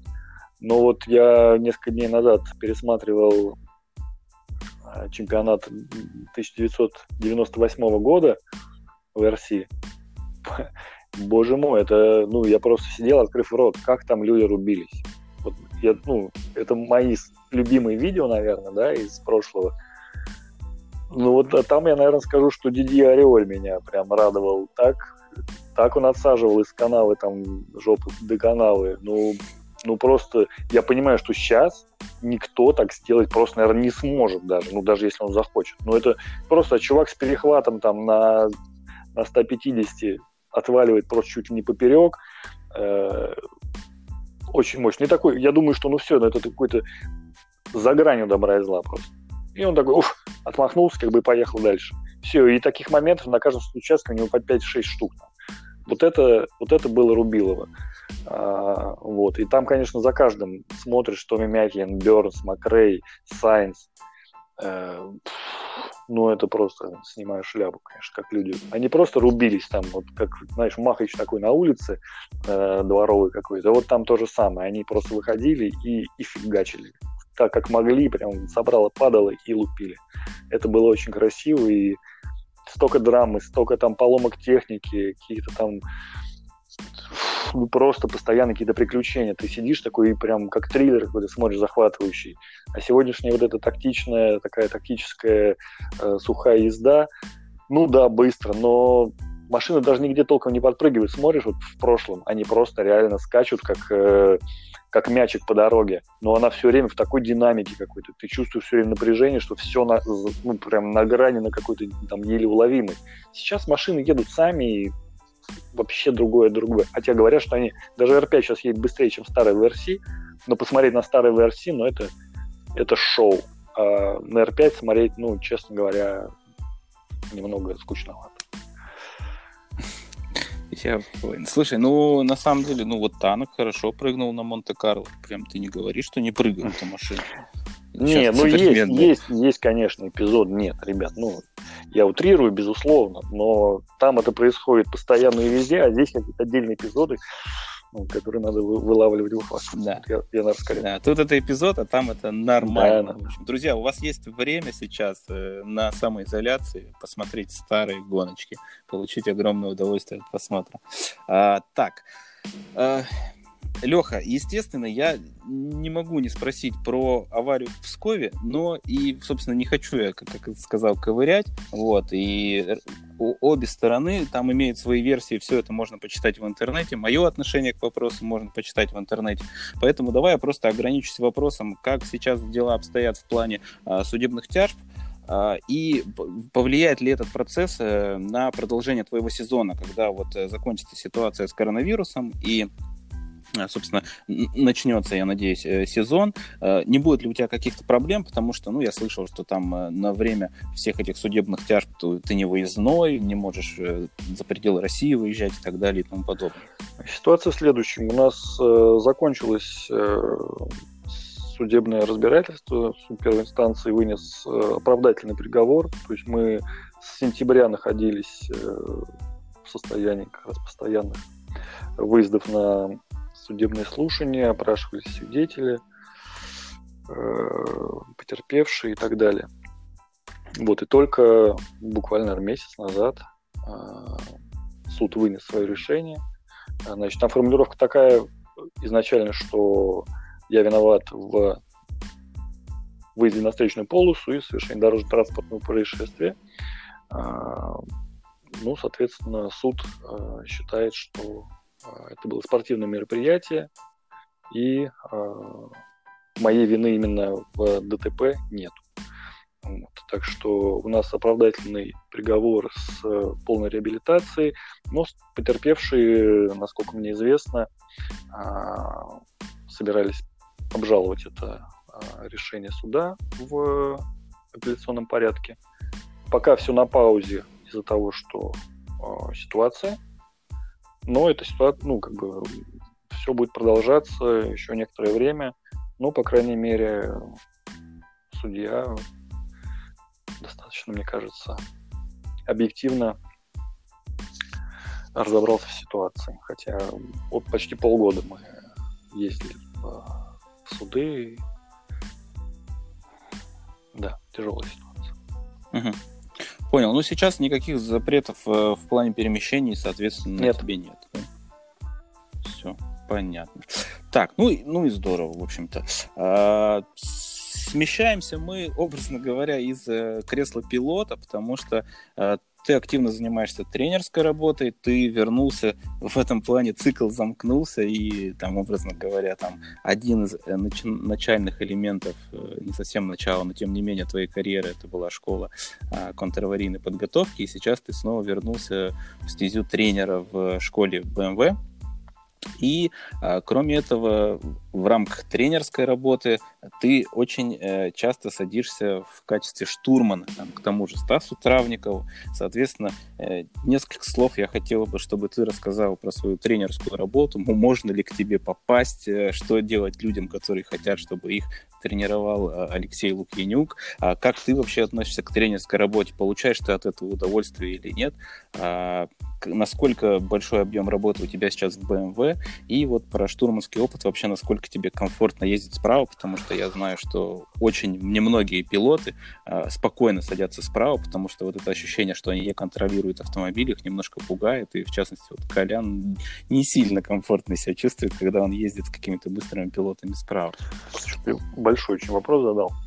Так, ну, для начала по BMW. Э, с BMW у меня дали давние отношения, я начал работать с ними в 2008 году. Ну, тогда я работал в офисе центральном в Москве. Вот, ну, соответственно, со школой мы хорошо очень знакомы, поскольку там и Дима Никончук работал раньше, Леша Маслов, а, и мы принимали участие в различных мероприятиях. Ну, вот Дима с прошлого, уже, наверное, за прошлого, господи, время как летит, года стал шеф-инструктором и директором школы водительского мастерства БМВ и пригласил меня помогать ему э, на ответственных мероприятиях. То есть я не не бегаю по площадке, не ставлю конусы каждый день, но когда мероприятие на гоночных треках, э, либо на озерах, то я, конечно, подключаюсь и э, помогаю все организовать на высоком уровне, обеспечить э, качественный процесс. Э, мне эта деятельность, э, безусловно, нравится. Быстрые машины, э, все BMW на таком уровне, конечно, что э, ну, что очень приятно работать с людьми, и с техникой, и с клиентами. Хорошая атмосфера. Вот. Э, а что касается спортивных программ, э, ну, не сказать, что я прям занят, э, опять же, каждый день, поскольку в основном тренирую, ну, можно сказать, что бизнес, да, драйверов, которые могут позволить себе этим заниматься они работают, поэтому в основном остаются выходные дни, как правило, для тренировок. Ну вот э, в активный сезон, там, двое-трое выходных э, в месяц мы где-то тренируемся, работаем. Э, попасть ко мне на занятия, ну, можно, безусловно, но тут надо понимать, что мне интересно работать с человеком э, не разово, а какую-то строить программу, какую-то идею, да, а, и начинать всегда приходится с азов. Не... Что возвращает нас в школу БМВ? Ну, ну, не, ну, кстати, да, мы с некоторыми спортсменами прям даже ездили э, в школу, и через индивидуальный курс э, мы тренировались там. Ну, это дает определенную все-таки площадка, лед, э, это, это парда, которую ну, нужно проходить чем раньше и чем больше, тем, тем лучше, потому что э, у нас э, проблема в том, что многие э, считают, что вот нужно ездить ралли там и э, набирать объем просто, и отсутствуют просто фундаментальные какие-то базовые вещи в арсенале, и их нужно устанавливать. Вот. И практически у всех одна и та же картина в этом отношении. Поэтому э, важно, чтобы человек, который хочет учиться, он э, сам понимал, что это процесс, это не какие-то волшебные подсказки, советы, которые мгновенно ускорят. Нет. Исключительно тренировки и ну, я достаточно большой упор делаю на симуляторы, потому что это возможность как раз этот объем, э, пускай с коэффициентом определенным, да, эффективности, но тем не менее применить и э, отработать многие моменты на симуляторе можно и даже нужно, я бы сказал. Э, это будет и дешевле, и в итоге более регулярно голова-то работает плюс-минус похоже. Руки, ноги тоже сейчас такие хорошие системы. Э, симулятор с обратной связью достоверно достаточно воспроизводящие э, происходящее в машине, поэтому надо быть открытым, открытым э, к обучению, к чему-то новому и, и стремиться развивать себя в первую очередь. Так, и про штурманский опыт, про правое кресло, насколько тебе там комфортно. Ну, не сказать, что, не сказать, что я испытывал какой-то восторг, там бурный, да, находясь справа, а, но с ребятами, которые понимают, что делают, ну, я могу, да, расслабиться и читать стенограмму. Не так просто это сделать, но вот у меня, кстати, были опыты такие, что меня уговаривали в качестве тренировки э, поехать ну, э, на месте штурмана и по ходу там давать советы какие-то, учить там, и так далее. Один раз я поехал и, в общем, сказал, что это было понятно изначально, но стало настолько очевидно, что я вычеркнул просто такой вариант из, из своей жизни полностью. Потому что на штурманском месте нужен штурман. Все. То есть учиться чему-то в гонке это все равно, что пытаться что-то зубрить во время экзамена. Гонка – это экзамен. Нужно тренироваться заранее в определенных условиях, и потом это все уже выкладывать э, и показывать свой уровень текущий. Во время гонки там, ты, конечно, учишься, но совершенно разный процесс тренировочный, соревновательный. Вот. А, не рвусь в правое кресло, но ну, иногда это даже бывает прикольно. Так, а ты уже начал э, рассказывать про симуляторы, и, соответственно, вопрос был связан к твое отношение к автосимуляторам, потому что, ну, очень много людей до сих пор считают это какими-то непонятными игрищами, которые не имеют ничего общего с реальной жизнью, потому что у тебя, образно говоря, попа сидит там на месте и не чувствует перегрузок, а, хотя и Коля уже огромный объем выкатывает, и ты известно, что большой объем выкатываешь. Причем ты рассказывал, что ты с самого начала на самых обычных компьютерных играх начинал, когда они еще были далеки от э, того, что сейчас. А вот твое отношение к автосимуляторам, насколько много ты на них проезжаешь, и в частности твои впечатления от э, виртуальных Азорских островов, потому что один из этапов чемпионата Европы, я напоминаю, отменили на Азорах, но э, была возможность у всех проехать забегая вперед, скажу, что всех проехали именно киберспортсмены, которые к автоспорту относятся, но никак. Они знают, в какую скалу удариться, чтобы их автомобиль отскочил там на нужную траекторию, где перепрыгнуть яму и так далее и тому подобное. Тем не менее, ты проехал, ты увидел в этом возможность э, прекрасную потренироваться со своим новым штурманом, и в итоге вот с какими впечатлениями, впечатлениями ты вышел из этих соревнований? Ну, э, сначала общее отношение к симуляторам. Вот ключевое слово отношение. Если человек относится к этому как к какой-то забаве, развлечению и так далее, ну, для него это развлечение, забава. Если относиться к этому как э, к инструменту для тренировки, это инструмент для тренировки. Все, ну вот, все. То есть можно найти очень большое э, количество задач, э, приемов, методов, которые можно отрабатывать с помощью симулятора. И я стараюсь как раз э, структурировать немножко этот процесс, да, и строить определенные упражнения, какие-то задания делать и так далее для тех, кому это интересно. Э, вот сейчас в период изоляции двое достаточно э, опытных ролистов э, с моей подачи заказали и купили симулятор, и вот мы сейчас выстраиваем работу. Э, поэтому, да, это хороший инструмент, э, его нужно правильно использовать, желательно, конечно, чтобы кто-то подсказывал, потому что ну, у меня большой опыт в плане настройки именно э, для того, чтобы максимально приблизить ощущения в плане поведения машины, реакции на управляющие действия на реальность. То есть нет задачи, вот как ты сказал, как киберспортсмена, там вид э, какой-то с капота, когда у тебя просто дорога и все, ничего больше не видно, и ты куда-то там э, летишь через, э, через кусты и так далее тормозя там двигателем в осечку. Ну, в общем, всякие там, всяко разные. Вот, стараюсь ехать реалистично э, и отрабатывать определенные э, приемы, знаю, навыки и так далее. Вот. Симулятор дает возможность пробовать, экспериментировать, и я очень э, много приемов в своем арсенале выкатывал осознанно, прям тренировал их на симуляторе сначала. Там, как правильно тормозить, как правильно газовать, переключаться и так далее. Все это реально можно отслеживать в обычных э, условиях дома. Вот. Ну, а еще раз, вопрос отношений. Как к этому подойти? Погонять? Погоняй. Потренироваться? Садись и тренируйся. Все, работает. Вот. А что касается э, гонки на Азорах, ну да, это был такой челлендж. Организаторы сами написали, и было понятно, что масштаб э, интересный, и вот эта связь с реальной гонкой, она, конечно, а, меня привлекла, потому что виртуальных гонок проходит очень много, ну, прям постоянно, каждый день кто-то где-то что-то гоняет, чемпионат там и так далее. Но вписываться во все подряд, ну, нет ни мотивации, ни сил, ни времени. А, это такой вот знаковый ивент, ну, захотелось проехать. Честно говоря, Дёрт э, не самая, наверное, очень красивая игра, но не самая достоверная в плане физики.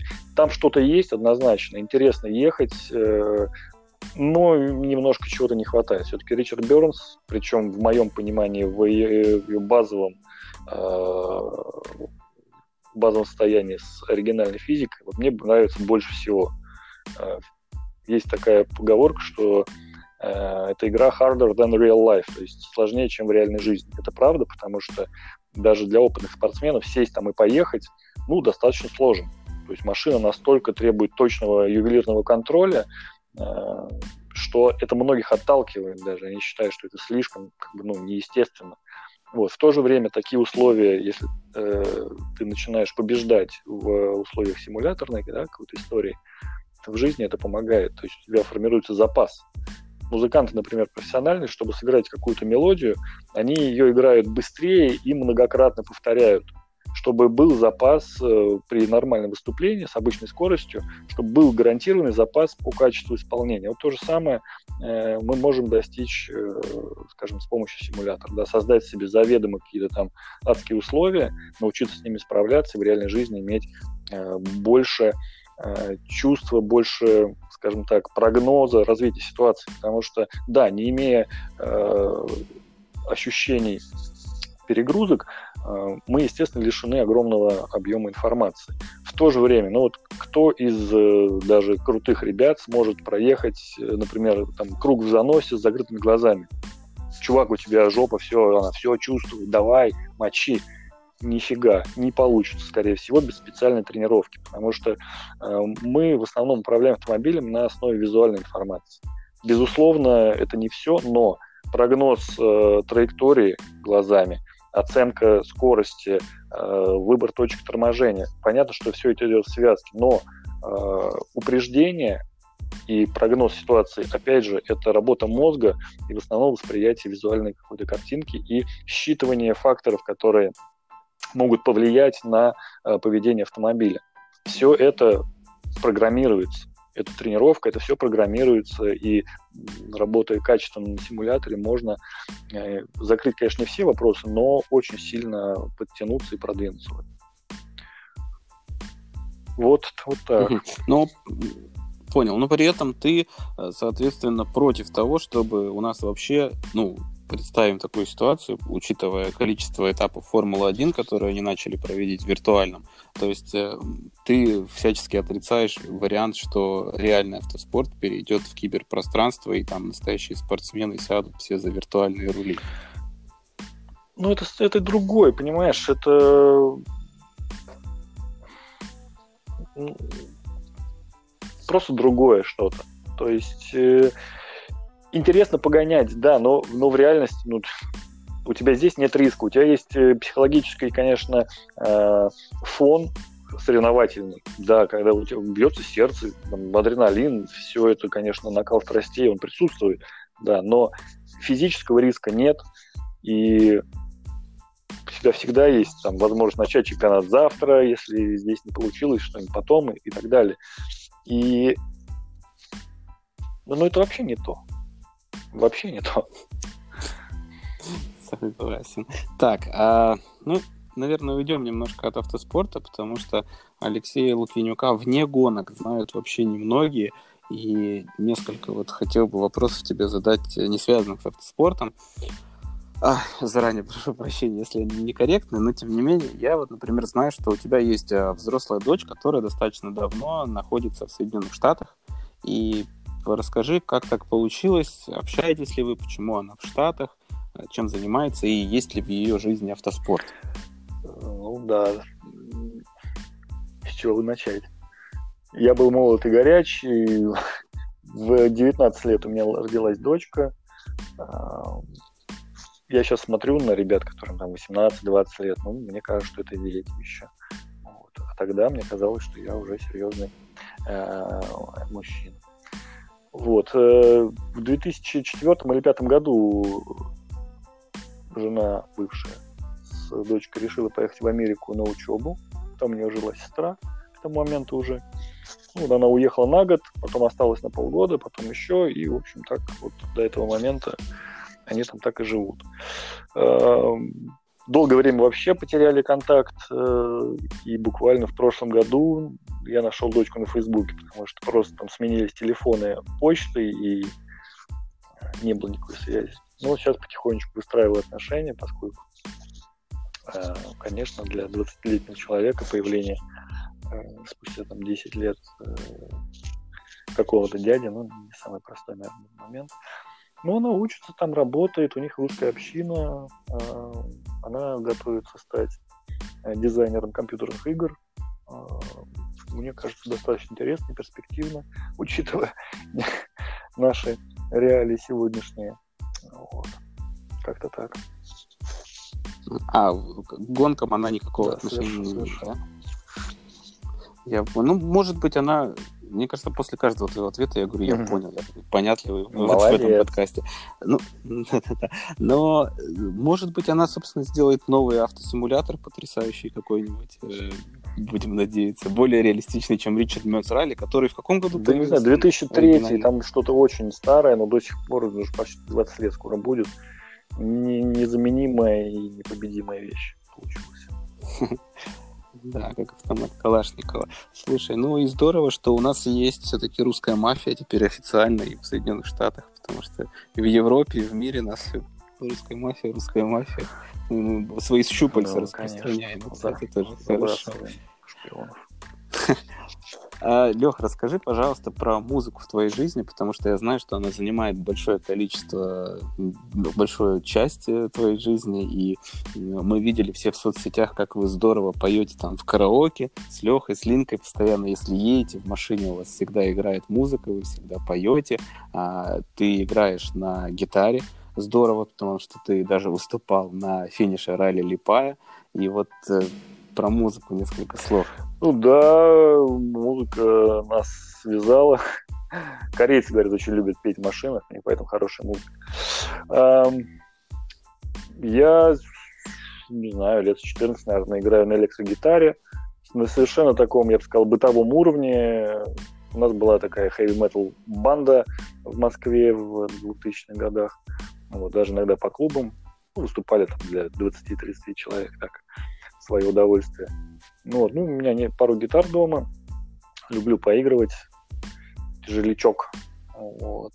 Ну и петь люблю. В прошлом году вот э, ходил на курсы вокала даже. Оказалась очень интересная вещь. Э, хочу еще позаниматься. Сейчас просто так э, со временем и ситуация в целом не очень удобно. Вот. А в машине практически все время какой-то включаю караоке, особенно если один, так распеваюсь и Считаю, что это и полезно, и приятно.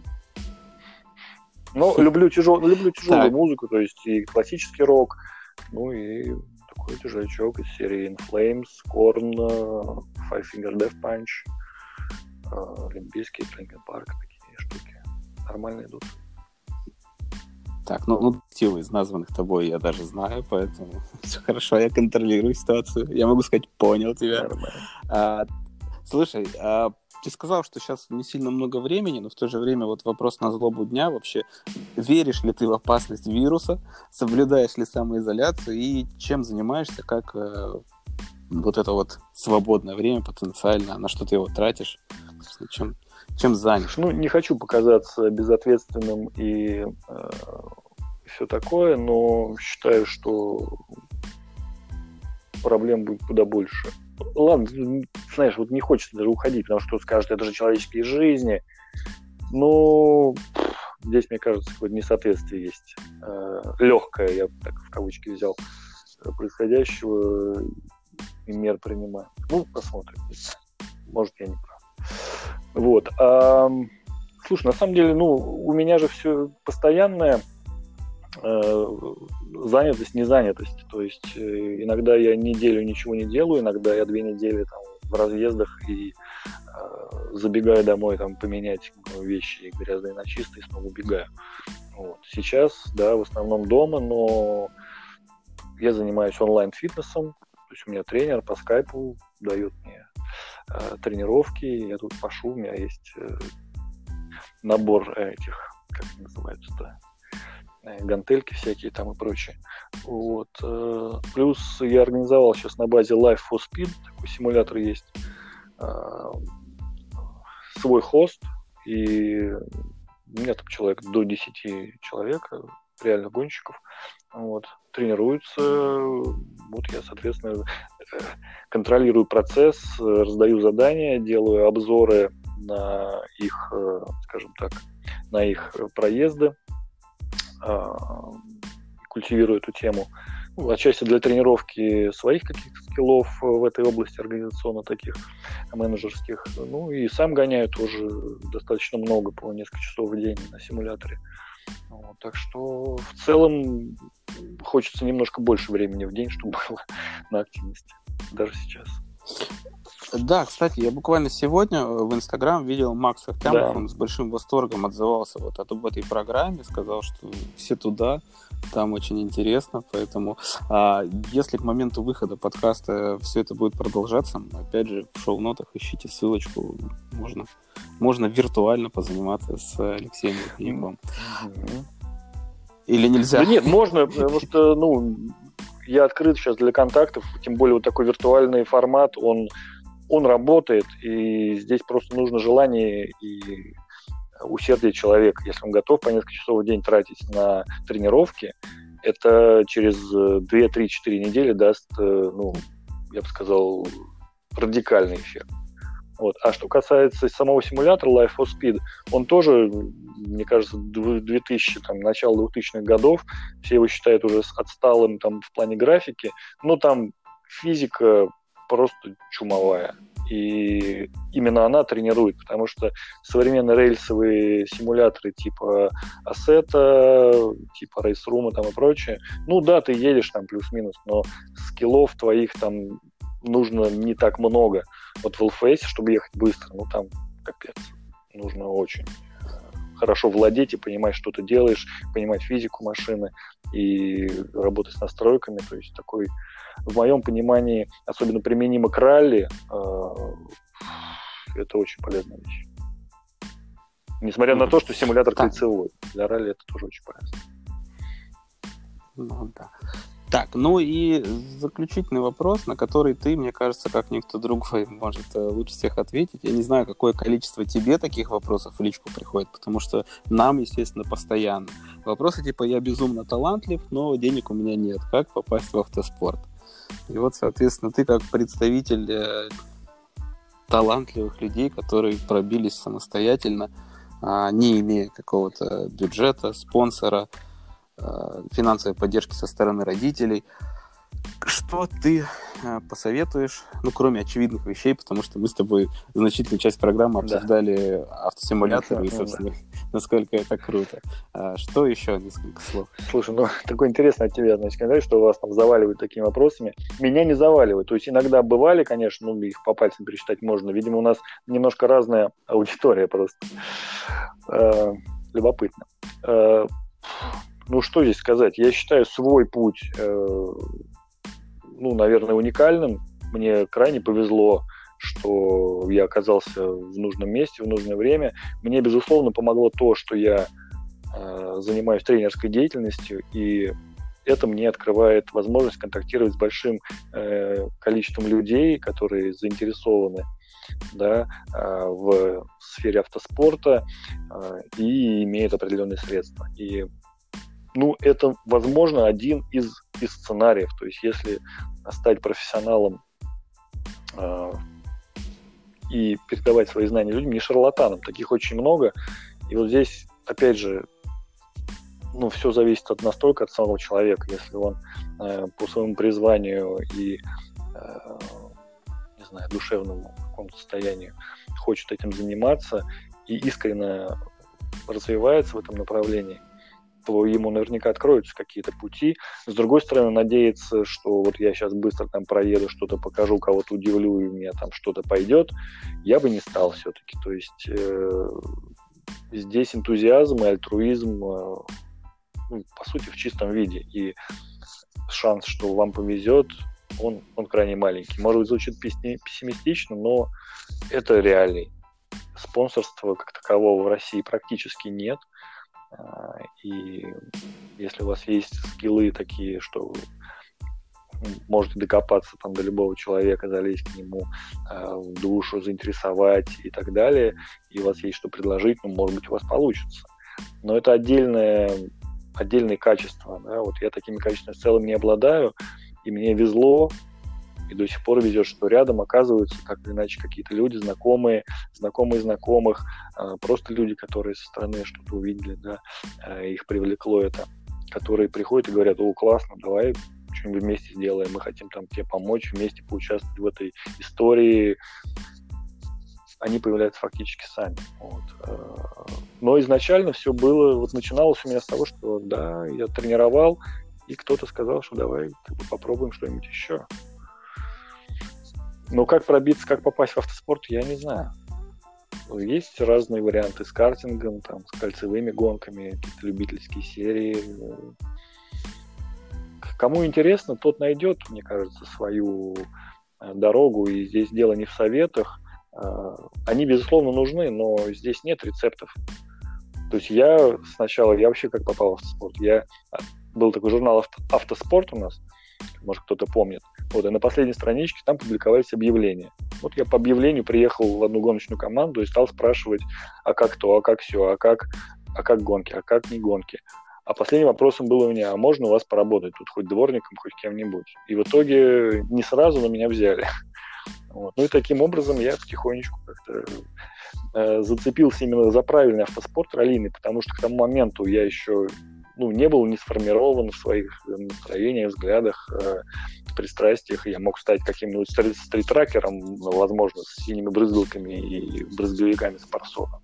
Вот, и гонял бы сейчас на Воробьева гора. Не знаю, ну, то есть путей множество. Надо просто пробовать, э, не думать сильно вперед, потому что, ну, не надо загадывать. Нужна, конечно, какая-то цель, но если вы получаете удовольствие от процесса, от самого процесса, и он вас драйвит, он вас заводит и мотивирует сам по себе, то это уже хорошая э, площадка для старта. Если просто, ой, я хотел быть, быть гонщиком, это так круто, ну, я думаю, что ничего. Хотя могу ошибаться, но мне, вот, мне так кажется. Ну, на самом деле, да, вот к вопросу о том, что нужно искать плюсы во всем. Если бы ты был стритрейсером сейчас, ты бы мог приседать минимум 5000 раз, насколько я знаю. Я сведущ в этой теме, слежу за лидерами, так сказать, мнения. А почему нам много таких вопросов, а тебе мало? Слушай, я подумал, э, потому что, видимо, люди предполагают, что у нас есть огромный бюджет, который мы можем им э, как бы накинуть. А по умолчанию считают, что у тебя этого бюджета ну, нет. Может, может быть, поэтому. Да, слушай, мы с тобой преодолели 100-минутный интервал. Это говорит о том, что у нас был действительно очень интересный гость, с которым э, время пролетело незаметно. Мне кажется, очень интересный разговор а, получился. Леха, большое спасибо, что нашел время ответить на мои вопросы. И, в общем-то, каких-то вещей не знал даже я. А, желаем вам удачи в новом сезоне. Конечно, будем болеть. Вот. И, друзья, если после кризиса останутся богатые люди, то я напоминаю, что Алексей всегда ждет вашей поддержки, ему нужны спонсоры, и, собственно, будет здорово, если вы поддержите одного из самых быстрых э, автогонщиков в мире, что уж скрывать.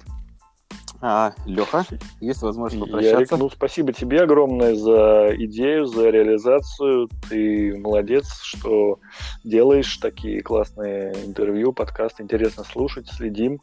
Э, поэтому э, благодарю. Ну и вам тоже хорошего сезона, хороших э, результатов, развития. Самое главное, наверное, терпение, потому что не все будет получаться. Ну и всем, кто нас слушает, также спасибо и привет.